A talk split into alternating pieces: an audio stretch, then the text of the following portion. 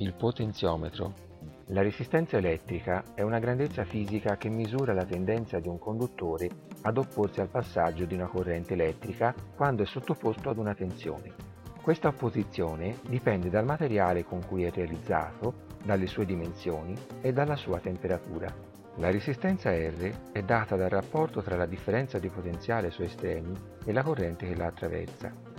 Nel sistema internazionale l'unità di misura della resistenza elettrica è l'ohm, indicato con la lettera greca maiuscola omega. Due resistenze collegate in serie si comportano come un'unica resistenza pari alla somma. Resistenze collegate in parallelo si comportano come un'unica resistenza di valore inferiore a quello della resistenza più piccola.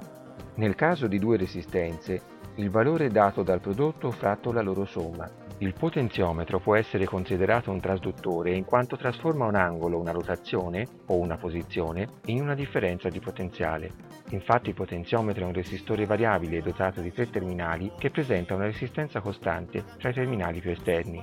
Il terminale intermedio è rappresentato in genere con una freccia ed è denominato cursore. La resistenza tra esso e ciascuno dei terminali esterni varia in funzione dello spostamento del cursore. Lo spostamento del cursore può essere effettuato generalmente ruotando un alberino, ovvero modificando un angolo. Applicando un ingresso una differenza di potenziale tra i due terminali esterni, avremo tra il cursore ed uno dei terminali esterni una differenza di potenziale variabile in funzione della posizione assunta dal cursore.